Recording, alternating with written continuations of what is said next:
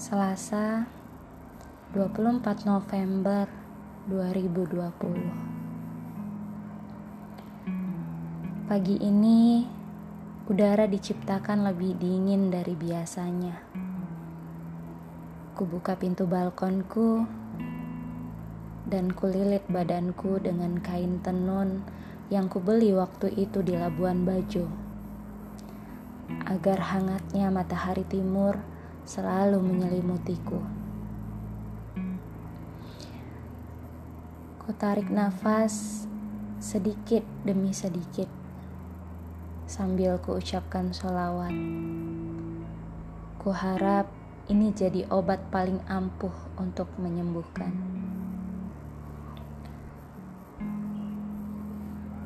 Oh ya, hari ini tenggorokanku terasa lebih sakit dari biasanya. Tapi tak apa, makanku tetap lahap, badanku juga tetap sehat. Virus, hari ini kau boleh bermain-main di tenggorokanku.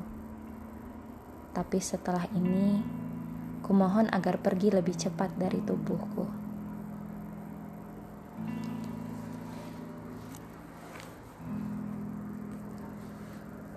Untuk kalian yang hari ini mendengarkan suaraku,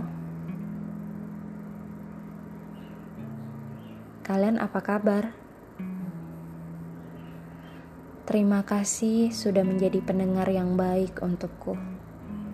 Bahkan repot-repot selalu mengontrol dan menanyakan bagaimana kondisiku. Jangan berhenti untuk mendoakan aku ya. Cerita ini khusus aku buat agar aku bisa leluasa bercerita dengan kalian teman baikku.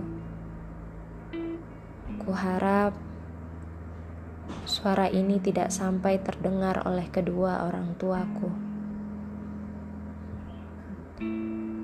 Sampai detik ini, aku belum memberitahu mereka tentang kondisiku. Karena aku tahu Memberitahu mereka hanya akan membuat rasa cemas dan rasa khawatir yang teramat dalam untuk mereka. Tak akan. Sedih ini tak boleh terbagi kepada mereka.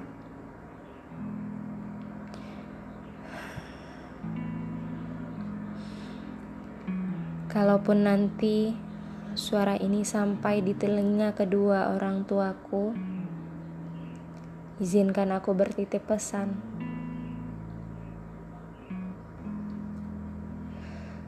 Ma, Pa, terima kasih sudah melahirkan dan membesarkan anakmu menjadi anak yang tangguh.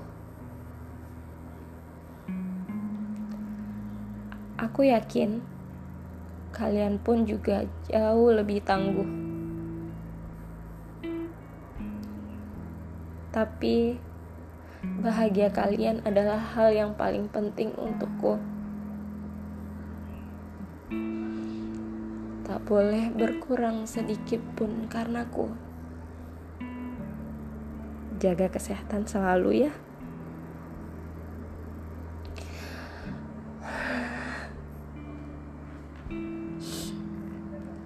Episode ini terlalu menguras energiku ternyata.